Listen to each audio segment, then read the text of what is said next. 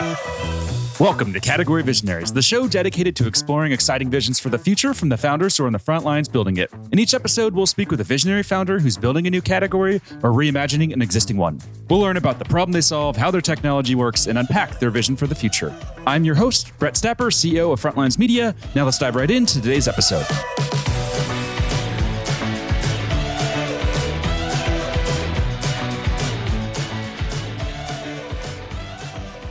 Hey everyone, and thanks for listening. Today I'm speaking with Vinoth Chandar, CEO and founder of Onehouse, a cloud-native data lakehouse solution that's raised 33 million in funding. Vinath, thanks for chatting with me today.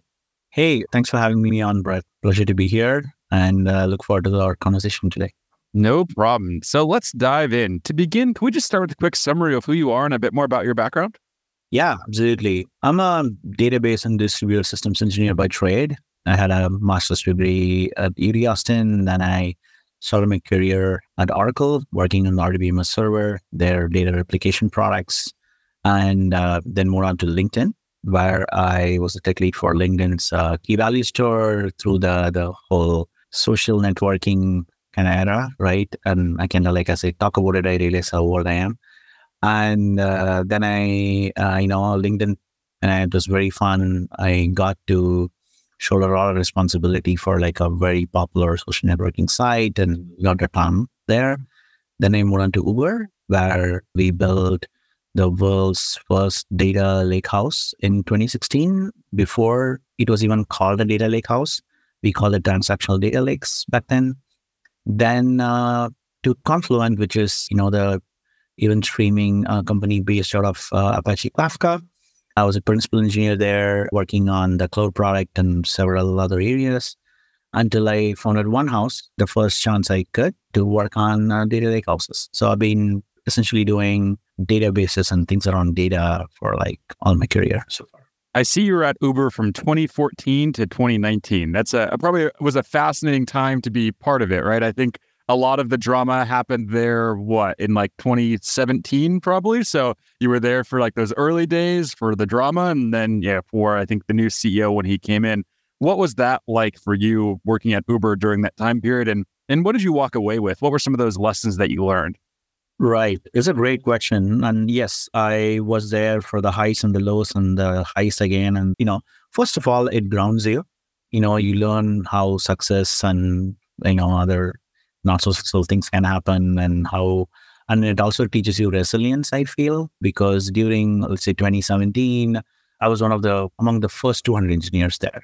So as you can imagine during those times you know there are a lot of tough conversations in the company a lot of different engineers coming and asking me for hey what's going on? You've been here longer things like that right? But end of the day i think we were building a very solid product which was creating positive value in the world and then the company had enough resilience to sort of like, you know, weather that storm and become sort of like what it is today, uh, right? And uh, I'm like incredibly proud of being, you know, having been part of that journey. Professionally, the biggest lesson I took away from that is essentially I've seen a lot of kind of stalwarts, kind of like uh, with great credentials, and they're very smart, and also not they were not able to replicate the same success that they had before. But I've seen people who had very unassuming, humble beginnings actually learn their way and become absolute rock stars in the company. So for me, it taught me to sort of like take people and culture very seriously and kind of invest in people as, you know, to build my own company here. A few questions that we like to ask, and the goal here is really just to better understand what makes you tick as a founder. First one is what CEO and founder do you admire the most, and what do you admire about them? Yeah. So maybe like a little bit of a out of left field answer, but I really admire Linus Torvalds, like the creator and the engine behind the Linux movement, right? He's basically shown how in open source you can build open source software, it create immense value on top of it and persevere over long periods of time where pretty much you know this open source uh, operating system rules the server landscape right now which was kind of unthinkable some 20 years ago or, or even, right? What about books? Are there any specific books that have had a major impact on you as a founder? Yes, I think I have a couple. The first book is this book called The Journey is the Reward. It's about, it's basically a biography about Steve Jobs. And It kind of talks about the highs and the lows, and again, what it takes to bring kind of like a new category or like a controversial idea to market, and sort of how the journey itself, just having to have the chance to do something like that is rewarding enough, right? That was like very early. I had no idea I'll start a company or anything. And when I was reading that book, it was just like fascinating for me to read that. More recently, just as I try to navigate the market and try to sort of the I'm the I'm the learning to be the hedgehog when it comes to go to market. So crossing the chasm is like a great book where it talks about specifically, you know, having whole products and before you go to market. And as a newer category, we're trying to define what that whole product is. So that book helped me a lot in terms of framing and internalizing some of the what we're going through from a go-to-market standpoint.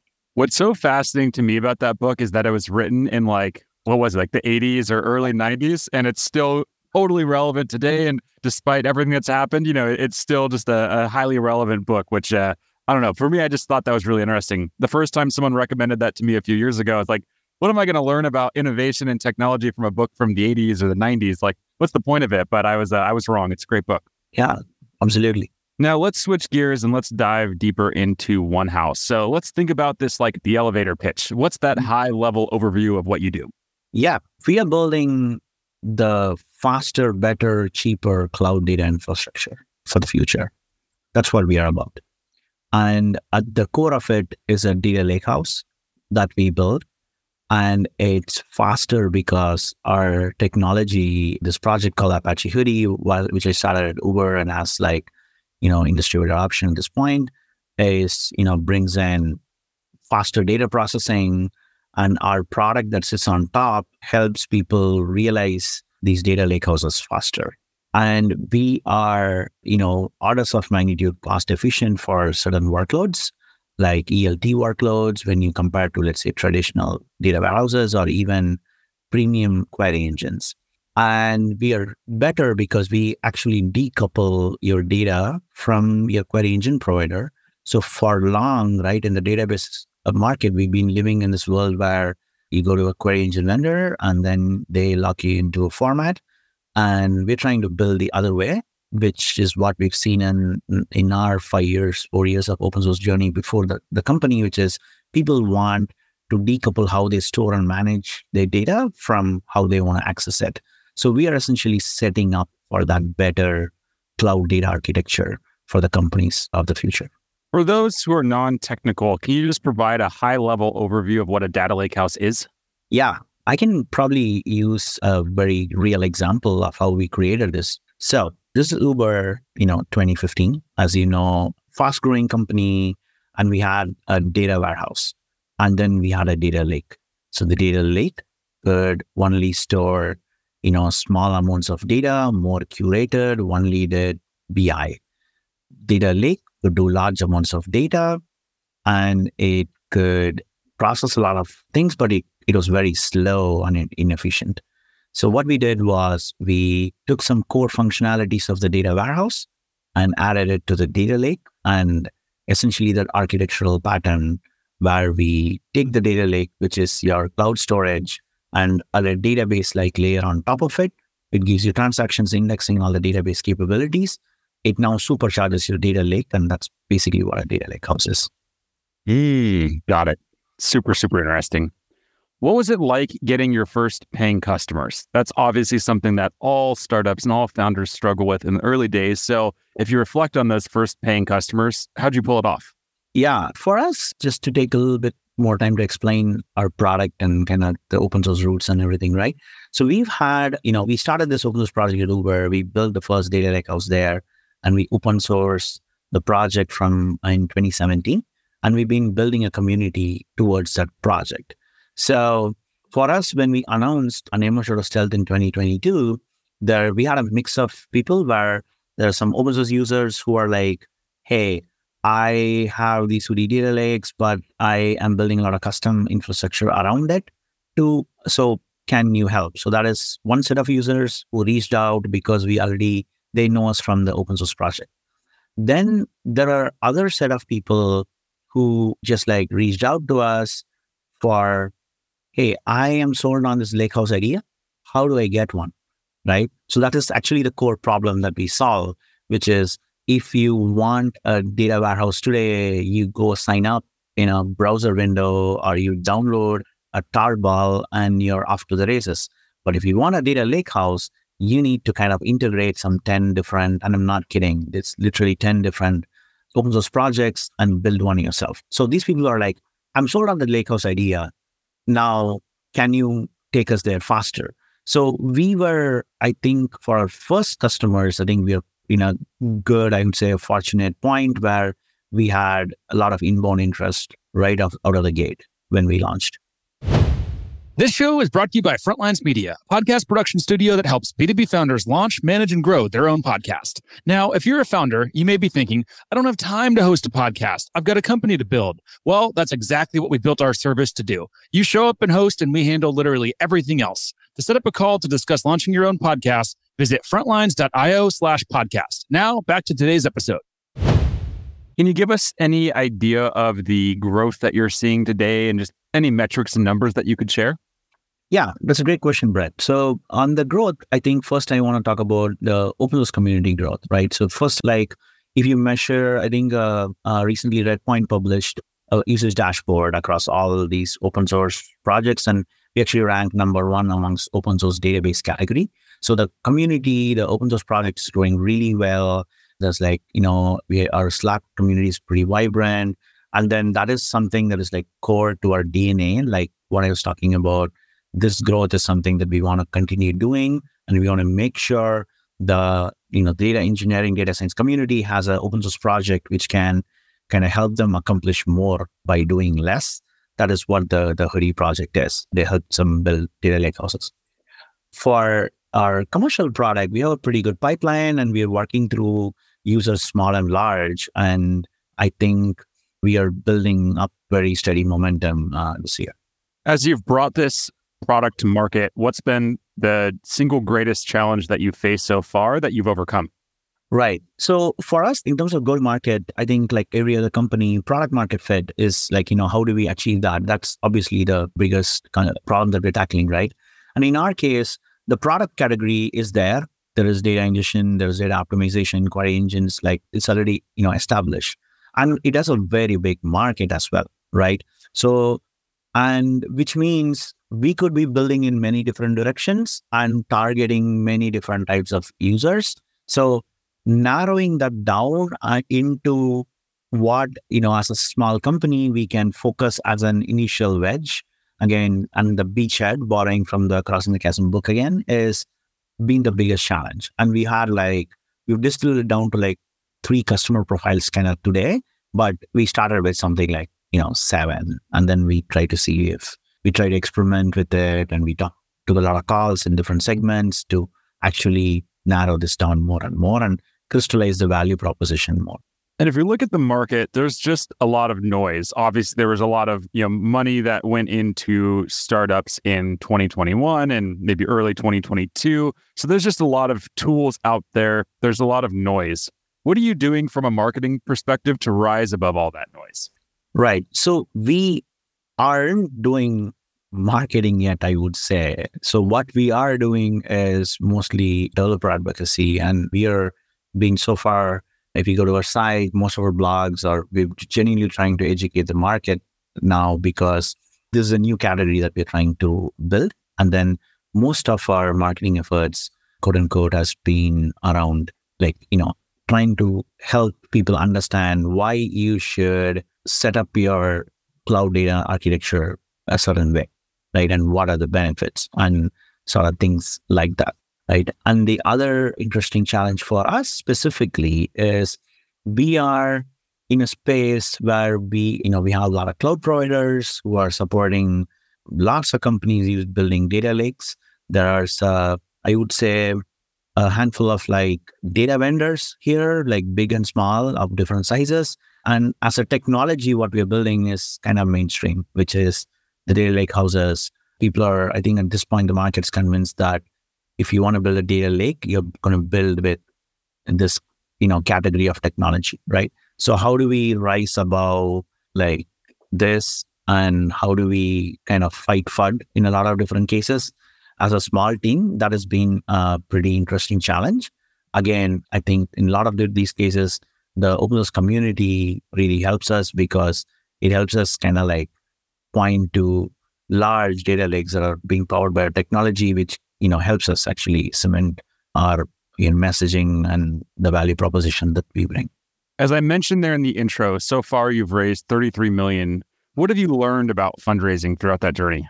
That it's always uh, complicated, maybe. Like so, yeah. Anyway, on a more serious note, I think you know we've actually seen a lot of I would say, you know, a little bit of a drama as well, right? In our races, at least with the seed, where there was a very large data vendor who had to push off like a top tier VC of the seed round. And, you know, when, yeah, like DocuSign's all to go, like we've seen like a lot of drama early on. But I think over time, you know, uh, interacting with lots of people in the VC community and trying to also understand where they're coming from, I think this is the takeaway I had. First of all, you need to be clear with yourself on why you're going to win. And then, you know, make a case based on the data, right? And go with VCs who, you know, back you on your convictions backed by data and are willing to take a bet on it, right? So I think it really starts from you first. Would you invest in your own company and why? And if approaching it from that standpoint and going with the the people who really believe in those ideas and the directions that you're taking, I think that will set you up I feel, for success down the line. What was the biggest challenge you faced as you transitioned from being a you know, technical practitioner to a founder and CEO?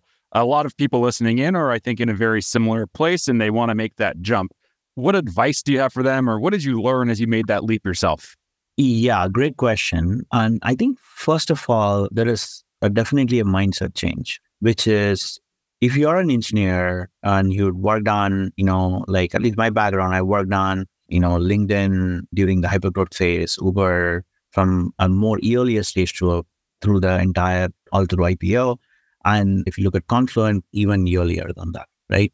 So even there, you have a lot of work, you have a lot of chaos, you learn, you know, kind of project management through that. And, you know, those skills have really helped me manage complexity and chaos because as you go into this founder journey, that's going to be like probably 10x of what you're dealing with in a later stage hyper growth uh, company, right? So that is one. So that skill set is really, really important.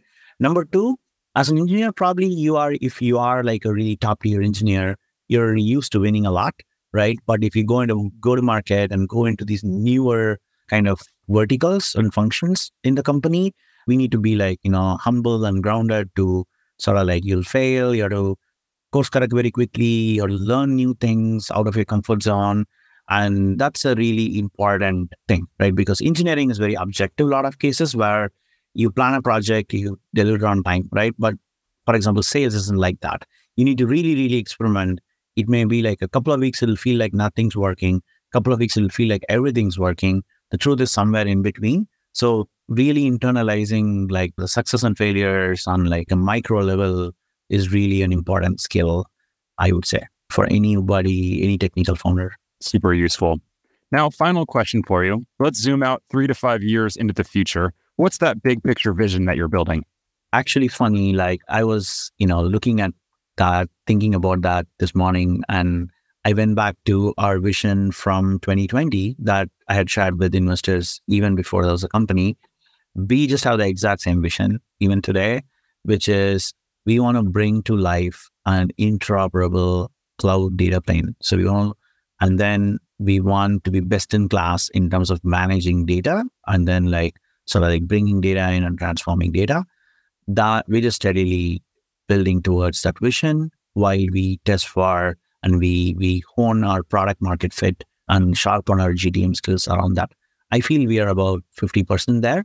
And there is the other foot hasn't landed yet, proverbially. And I think our next year is all about completing this product story around this. Amazing. I love the vision. We are up on time, so we'll have to wrap here. Before we do, if any founders listening in want to follow along with your journey as you build and execute on this vision, where should they go? I'm on Twitter as byte underscore array. you know, very predictably as a database engineer, yeah, that, that'll be a good place. Connect me on LinkedIn. We share, uh, and you know, if you're interested in the company, please check out our blogs, onehouse.ai slash blog. And that's basically what we're building. Amazing.